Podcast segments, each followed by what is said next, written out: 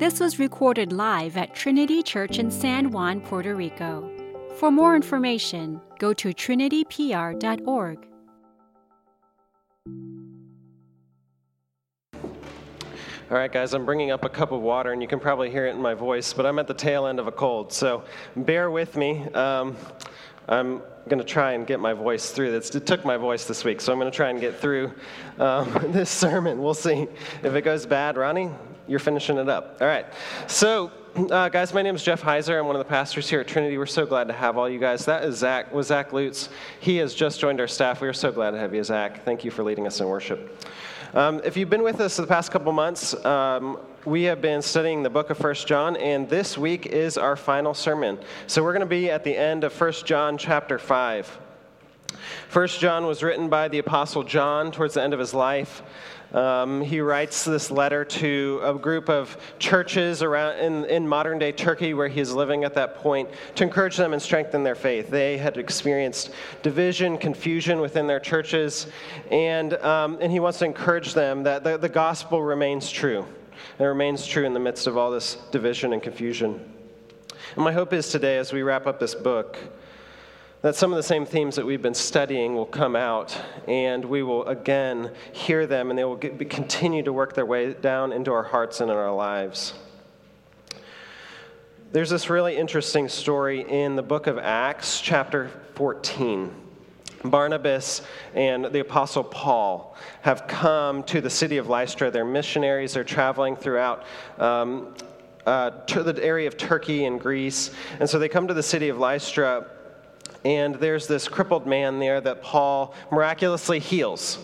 And of course, all the people are just astounded by this, and they immediately think that Paul and Barnabas must be Zeus and Hermes, the Greek gods and they're all like, wow, you know, everything's uh, chaos is erupting. And they actually have a temple to Zeus in Lystra. And the priest of Zeus, you know, you can almost, he like runs out, he sees the apostles. You can see him like running to a corral where he grabs the, you know, a cow and starts dragging it over to sacrifice this cow to Paul and Barnabas.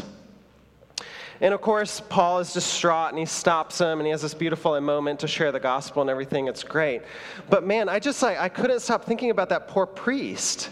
Like he, you know, he, he spends his entire life, he is the priest of Zeus right? He spends his whole life like caring for, um, you know, sacrificing to, helping worship this, this God, right? He sees the idol every day. He probably even lives in the temple and eats the temple food. And yet, when it comes down to it, he doesn't know his God well enough to know that Barnabas is not Zeus, right? He, like he, he spent his whole life, his whole life was wrapped around Zeus, and yet he didn't even know him well enough to recognize that Barnabas was not Zeus.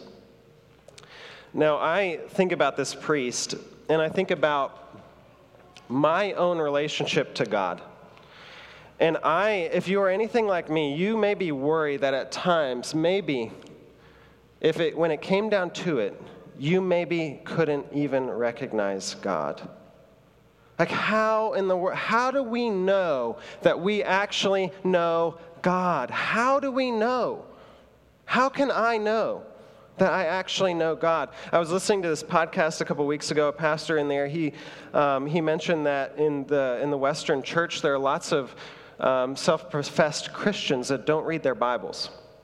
Now, lots of us don't read our Bibles, but the reason that many of these uh, don't read their Bibles is because to reading their Bibles would actually confront their faith too strongly. That is, that the God that they worship is so disconnected from the God of the Bible that to read the Bible would actually threaten their faith. Now, we can probably say that if it came down to it, they wouldn't recognize their God, the God that they claim to worship and serve. Now, if that's not you, that's, that's actually excellent. I'm really happy. I hope that that's not me. But here's the problem is that in the Bible, when it talks about knowing, it's something much more, much deeper than just recognizing. It's something much more profound. My brother, eh, my family's from South Carolina, but my brother lives in Colorado. And he's been there about a year, and he moved there for a girl. And, um, and you know, he, he, he could have just like, uh, you know, he could have just sat there with her picture and he could have just like studied her picture. You know, he could have like skimmed through her Instagram account, like gotten to, you know, got so he could recognize her in good light and bad light, you know. And and then and, and he could say, Yeah, I like, yeah, I know her. But like we all know, that's not he wouldn't know her. He would recognize her, but he certainly wouldn't know her. No, he like had to move halfway across the country so that he could get to know her. He, he didn't want to recognize her, he wanted a relationship with her. Right? There's a knowing that is much deeper than recognition. And that's what he was after. And I'm happy to um, report that they're getting married in May. So that's great. It's worked out. um, but in the Bible, when we talk about knowing God, it is something much deeper than recognition right? It is to experience, to actually have seen and known and lived with God, to, to have experienced Him. And so when we ask that question, how do I know that I know God? We're not asking, can you recognize Him? That's not enough. We're asking, how do I know that I have experienced a relationship with Him? How do I know? And that question is a whole lot deeper a whole lot harder to answer, and in fact, a whole lot scarier to answer if you're anything like me. But I think that if we lean in, I think that um, truly experiencing God will give us a whole lot more comfort than, than just purely being able to recognize Him, a whole lot more comfort in this life and that which is to come. And that's what we are after. Now, what does this have to do with 1 John chapter 5? The churches that John is writing to, right, they're in the midst of chaos. Everything is falling apart around them. They're experiencing division. People are saying different things about who Jesus is, what Je- Jesus was, and they're asking the question how in the world do I know that the God that I'm following, the gospel that I claim to profess, is actually the true gospel? Because these other people are saying other things. How do I know that I am on the, the you know, the straight and narrow way? How do I know that I know God? And the Apostle John leans in because he wants to assure them, he wants to give them comfort and assurance and certainty that, the, that God, Christ, who they serve, is the true God, not an idol. Right? He's not something, a figment of their imagination. He's not something that they dreamed up or made up. He is the one true God. And that's what we're after today. That's the encouragement we want for ourselves today. Okay, let's turn to our passage. If you're willing and able, please stand with me out of reverence for God's word. Um, this is 1 John chapter 5, and we're going to read verses 13 through 21, the end of the chapter there. I write these things to you who believe in the name of the Son of God, that you may know that you have eternal life.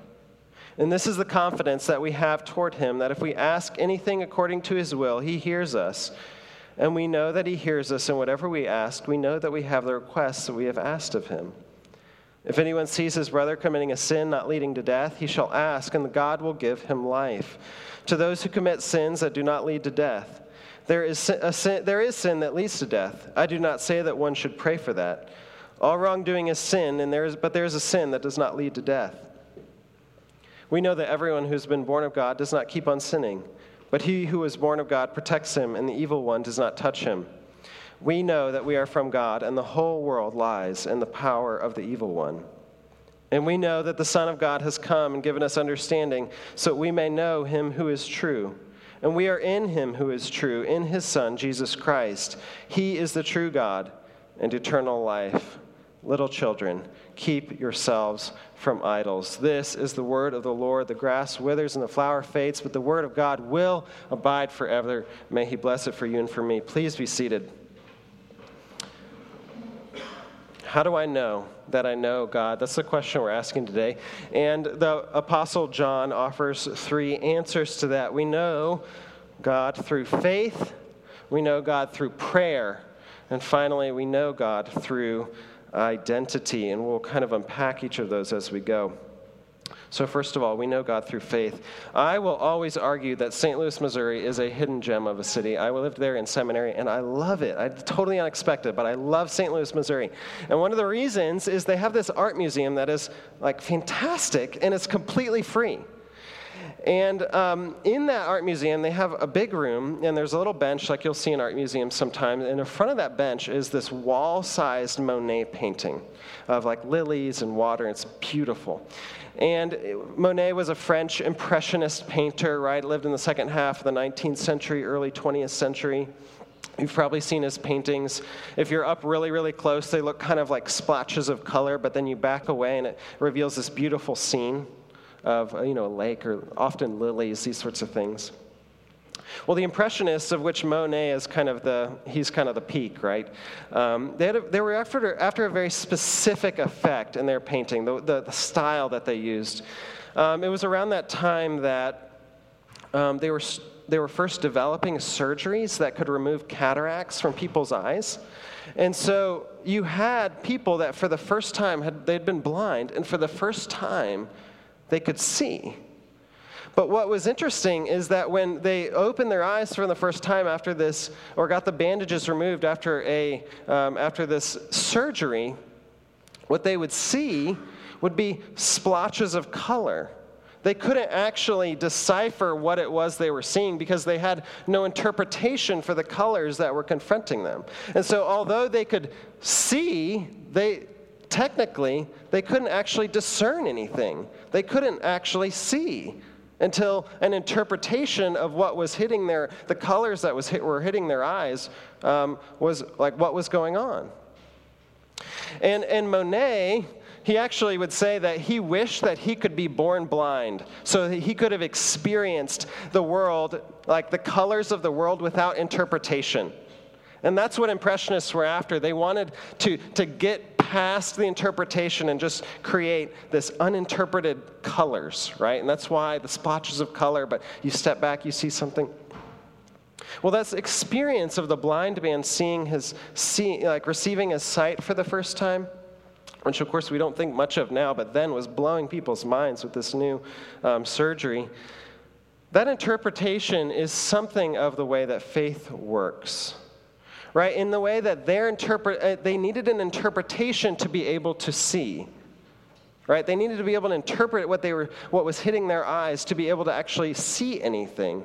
In the same way, John says that we need faith in order to be able to know God. Faith always precedes knowing, knowing never precedes faith. If you'll look with me down at verse 13, he says, I write these things to you who believe in the name of the Son of God, that you may know that you have eternal life. Look closely. It says, You, you who believe, right? Belief is a precondition of knowing that you have eternal life, right? Faith precedes knowing. But actually, it gets a little bit more interesting. As you know, uh, the Apostle John, he didn't write just First John. He wrote Second and Third John. He wrote Revelation, and he also wrote, of course, the Gospel of John. And in the Gospel of John, chapter 17, Jesus says something that's very interesting that's actually going to help us interpret this verse.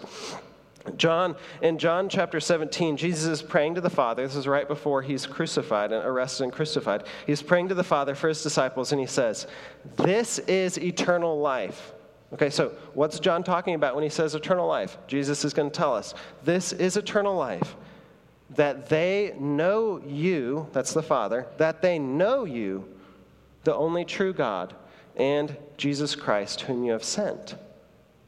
So, what is eternal? What, uh, what is eternal life that John is talking about? He's talking about, it's almost shorthand for the fullness of this relationship with God. It is the, the wholeness of knowing God in an experiential, intimate, personal, communing with God way. Eternal life is to know God. So, what John is saying is that those who believe in the name of son, the Son of God, know that through faith they have access to a deep, intimate relationship with God, both in this life and that which is to come. Eternal life is defined. It, the single defining characteristic of eternal life is to know God, is knowing God for eternity. Right? Experiencing, communing him into, with him, intimate relationship, trust for eternity. Faith is never, we say this a good bit up here. Faith is not an end It is a means, and the end is to know God. Faith is a means so that we can know God. Right? It is the means by which the spiritually blind are made to see. It is the means by which we are given an interpretation for who God is so that we can know Him and experience Him and His Son, Jesus Christ. So, how do I know that I know God? Well, the absolutely first question you have to ask is Do I have faith? Am I leveraging my whole life on who He is and what He has done? Biblical faith is not like a way to paper over things that we don't understand. Biblical faith is surrendering to God, giving ourselves to Him and to His purposes with full confidence based on the work of Christ on the cross and in His resurrection. Any knowledge of God must absolutely start with faith. But faith is not is not the it's it's kind of a starting point right? It is a it is the it is the first it is the open door by which we begin to know god. But remember that knowing god is not like a cognitive intellectual activity necessarily solely. It's also deeply experiential and experiential knowing is a process a journey it takes time as we know, for many friendships we have, it takes time. And that's where we come to our second point that know, we know that we know God through prayer. J.I. Packer, um, professor, Christian author, pastor, he says this that people who know their God are before anything else people who pray. People who know their God are before anything else people who pray. And in verses 14 through 17, John dives into prayer. I was reading an article this past week, and uh, the author, Christian thinker named Alan Noble, he mentioned that we live in a society that's governed by technique so um, we have hundreds of little techniques that, that help us to overcome every little challenge that we face in life, right? We have um, apps that help us have, you know, the best workouts, and we read books that help us, you know, get our toddlers to eat vegetables and, uh, you know, and get, you know, retire early and get rich quick and all, uh, have great sex lives. We, like, we have techniques for everything happiness, contentment, you name it. There is a self help book, there is an app, there is a technique for everything in life. That's the world we live in. And there's this been then this, there's been this trend the last few years called minimalism. I don't know if you guys have heard of this, but there's um there's a couple of guys named Joshua and Ryan, and about 10 years ago, they were about like 30 at that time. They'd kind of gotten dissatisfied with their corporate life, and they decided to leave it all and become minimalists. And um, they've they started this blog that's been read by 20 million people like, that's 20 million people who wonder if minimalism might be the technique for them, you know, might give them the full, the better life.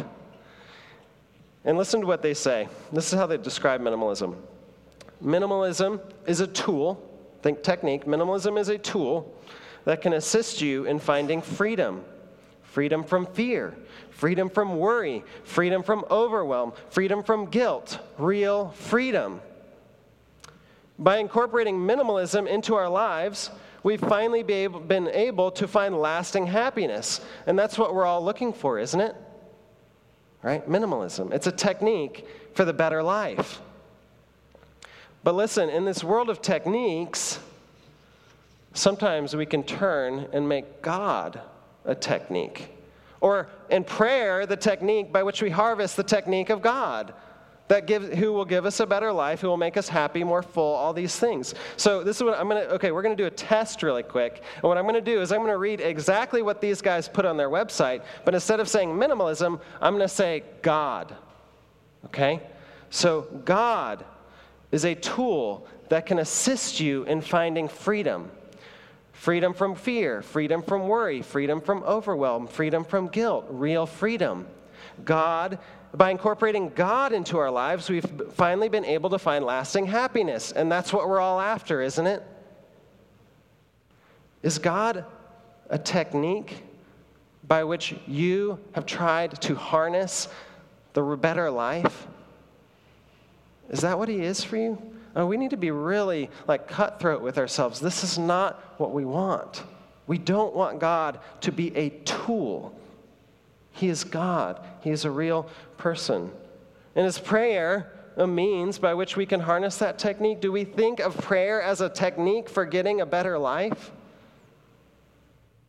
That's not what John is after for his readers or after for us. Look at verse 14 with me. And this is the confidence that we have towards him that if we ask anything according to his will, he hears us. Listen, the prayer of faith is a prayer for God's will, not my will.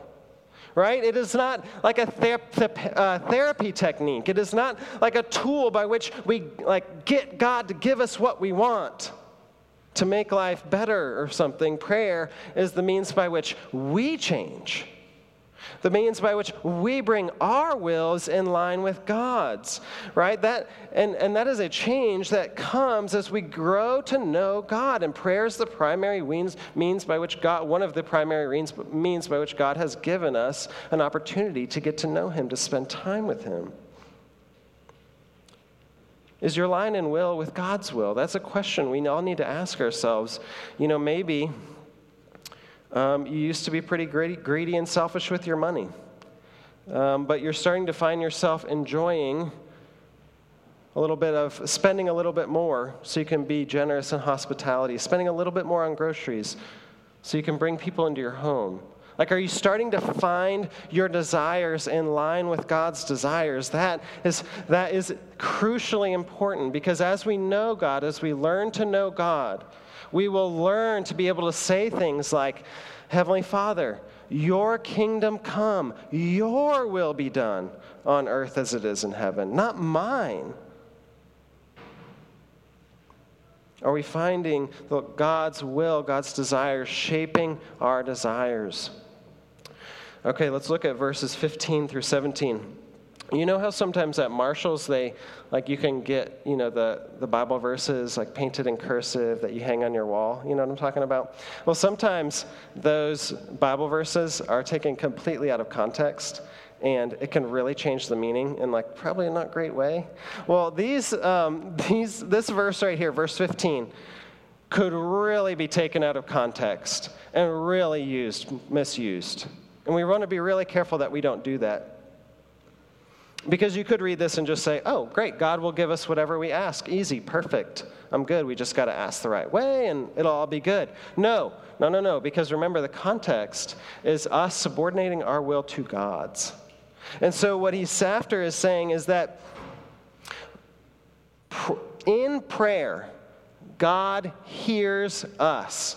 Okay, that's the first call. God hears us, and then he will act according to his wisdom and love for us. That is to say, that even when God says no, even when God says no, the fact that he hears us is signifies his deep uh, relationship and connectedness and fellowship with us. The fact of God hearing us right signifies the deep relationship that we have with him. So you think about Jesus in the Garden of Gethsemane, and he says, Lord, take this cup from me, but not your will be done, but not my will be done, but yours. And what is he, what happens in that moment? He experiences deep fellowship with God. It says that God sent an angel to strengthen him. So even when God was saying no, God was hearing him, listening, entering, go, moving towards him into relationship with him. And that's what John is after here for to encourage us that like God is not a vending machine. He is a person who hears us and his every response is signified as a result of his relationship with us, even when he says no. You see, our God wants his yes is not the only means by which he assures us that he, know, he knows us and we know him. His yes is not the only way. And he wants a deep, like sweet, joyful intimacy with him. And he just says, Talk to me, spend time with me, be with me. And you will see me, you will know me, even when I say no. If you feel an emptiness in your relationship with God, if you wonder if maybe you don't know who He is. Pray. Pray. Pray. Listen, I mean, what would it look like for you to get up 15 minutes early, read one psalm, and pray for 10 minutes? It would deepen. You would know your Father better. Pray to Him, spend time with Him. People who know their God are before anything else, people who pray. We must be spending time with our Father in prayer. Okay, verses 16 and 17. If you have a Catholic background, you're probably looking at these and thinking about mortal sins, venial sins, and ranking sins, different levels, different levels of hell, all this stuff. And I just want to simplify things for you really quick. What John is saying is that there is sin that will just eat you up, it will eat you alive. But as, we, as we've been learning throughout this whole epistle, that if we truly know God, then God always moves to us, towards us in love. There's always restoration. There's always forgiveness by the Son, uh, by the blood of His Son, Jesus Christ. We, there, for those who truly know God, there is not a sin that leads to death. That is not a sin that we will commit because of what Christ has done. Right there, there we need to be careful. But we can also take encouragement that ultimately our certainty is based on Christ's blood, not on what you know, not on what sins we're doing and not doing. Okay? Okay. Here's our third point. We know God through faith. We know God through prayer. We know that we know God through our identity. One of the first things that Cecilia learned about my family is how strong my family culture is. Like, I didn't know this, but apparently it's extremely strong. But of course, I didn't know because when you're in it, like you have no idea. But I mean, you you can ask her. There's, there's, there's a ton of things that only my family does and says. And just, we were actually in South Carolina uh, last month, and like all the in laws were just like laughing at how many things we do, like how strong our family culture is. And, you know, yeah, honestly, I, I like i'm so blind that i like I, I, like literally don't know that i'm doing these things but it makes sense. Like we, of course we have like a, a strong family culture because it's where i grew up. It's what i know. It's who i am. My dad would say things like hey listen heisers don't do those sorts of things. Right? Being a heiser is an identity for me. It's not something i do. It's who i am. Right? I, I don't like it's not something i do. It's who i am and listen, our kids are entering a world in which unbelief is so plausible. It is so plausible to not believe in Jesus. It is so plausible. And, um, and they're going to be told that their faith is something that they do, it's not who they are. And um, it, it's a personal choice that can be you know, chosen or unchosen at will. And, and, and, it, and it can't be an identity because if it's an identity, if it's, if it's an identity, you can't leave it at home, right? I can't leave being a Heiser at home. I, it, it, it colors everything I do, everything I say. It is part of who I am. It's not something I do. Well, look with me at verse 18 of our passage here. Do you see that language, born of God? That's identity language. And what John is saying is that in Christ, you have been born of God. You have a new family, a spiritual family, um, and it shapes your identity. God is our Father, we are His children. That is our family, and of course, it shapes our identity. And as, as, as is always the case, our identity shapes how we act. We cannot leave it at home. If you find your identity in your wealth, you're going to buy a big, expensive car so people know that you're wealthy. Right? If you find identity in your work, you're going to give yourself to your work and maybe in an unhealthy way. Right? Valuing too much the praise of your coworkers, these sorts of things. And when you know God, when you're his child and that becomes your identity, of course, it shapes the way you act. You'll notice in verses 18 through 21, you kind of have three contrasting statements um, which are all different angles of kind of the same thing. He says, We know that everyone who has been born of God does not keep on sinning. So you have those born of God and those who keep on sinning. Uh, verse 19, we know that we are from God and the whole world lies in the power of the evil one. So you have those who are of God, those in the power of the evil one. And then in uh, 20 and 21, you have, uh, we are in him who is true, Jesus Christ. And then 21, little children, keep yourselves from idols. Those are, those are um, like those who are in God and those who are given to idols, right? You see that contrast. Those who are worshiping Christ, those who are worshiping idols.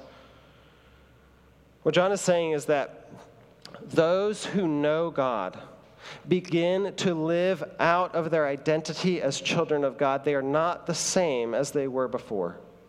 They do not pursue the same things. They do not say, do the same things. And it's not something that it's not something new or groundbreaking or crazy. It's what all humans do. We live out of our identities. We live out of the way the places that we find our value. And so for self-assessing, like how do I know that I know God? We need to ask ourselves, like, how, are we actually acting out of this new identity that we have? Are we acting out of it? Are we acting like we know God? It's not that we'll ever stop sinning completely. John makes that very clear throughout the rest of, in um, chapter 2, chapter 1 as well. He makes that very clear. It's not like, like Christians don't sin, it's not that. But it's that as we move into our identity as sons and daughters of God, He begins to change the way that we act. We begin to live like children of the King. We begin to live out of our identity. Listen, we have a Father. You have a Father who loves you. That is who you are. And to know Him means to move into that, move towards Him into that new identity that He has given you. He is our Father. Like, we get to know Him. It's a beautiful gift. All right. Um, how do I know that I know God? It's not enough just to recognize Him. You don't want to just recognize Him. That's not enough. That is not enough. We, we need, we, we need to know Him, to commune with Him, to have a relationship with Him, to experience Him. And, and we start with faith, right? We start with faith. That's the foundation of any knowledge of God, is our faith in Christ. And then we seek Him in prayer and, and find our will conforming to His will, our desires to His desires. And then we begin to lean into this new identity that we have a Father who loves us and we are His precious, beloved children. And we begin to live like the family, right? We begin to live, to be not just our, our, our, our uh, faith is not just something we do, it's who we are. But listen, what I don't want you to hear here, and I don't think John does either, is that you just need to get on God's level. This is not like, hey, if you're cool enough, you can sit at God's lunch table. That's not what's going on in this passage at all. You see, God doesn't just want us to know. This is, this is not just about what we want, what we are going to do. This is about what God wants. God wants you to know him. And when God wants something, it's not just like a wish out there in, you know, in, in the sky that he hopes happens. No, when God wants something to happen, it happens. He will make it happen, whatever it takes. So look again with me at verse 20. He says, We know that the Son of God has come and has given us understanding so that we may know him who is true. What has God done? He has come so that we may know him. God, John is closing his whole epistle, the whole thing. And what he wants them to hear, the last thing that he wants them to hear, is that God himself wants you to know him. God, the Almighty God, wants a relationship with you. He wants you to experience Him, to know Him, to find joy in His love. And He made it, makes it possible through His Son, Jesus Christ. Right? He doesn't want them to sit around paralyzed with self doubt about the sincerity of their prayers or faith or what. No, he, he wants to move confidently toward him because they know Jesus Christ is proof that God will do whatever it takes, that he wants you to know him because he loves you. And John says that Jesus is the true God and the eternal life. That's how he closes it. One of the clearest statements of Christ's divinity in all of Scripture. Listen, the, cer- the certainty that we're all searching for, the fullness of relationship with God, the, the sense of confidence in our salvation, that, that we know God, that He knows us, that He loves us, that He has saved us, that certainty can only be found in Jesus Christ.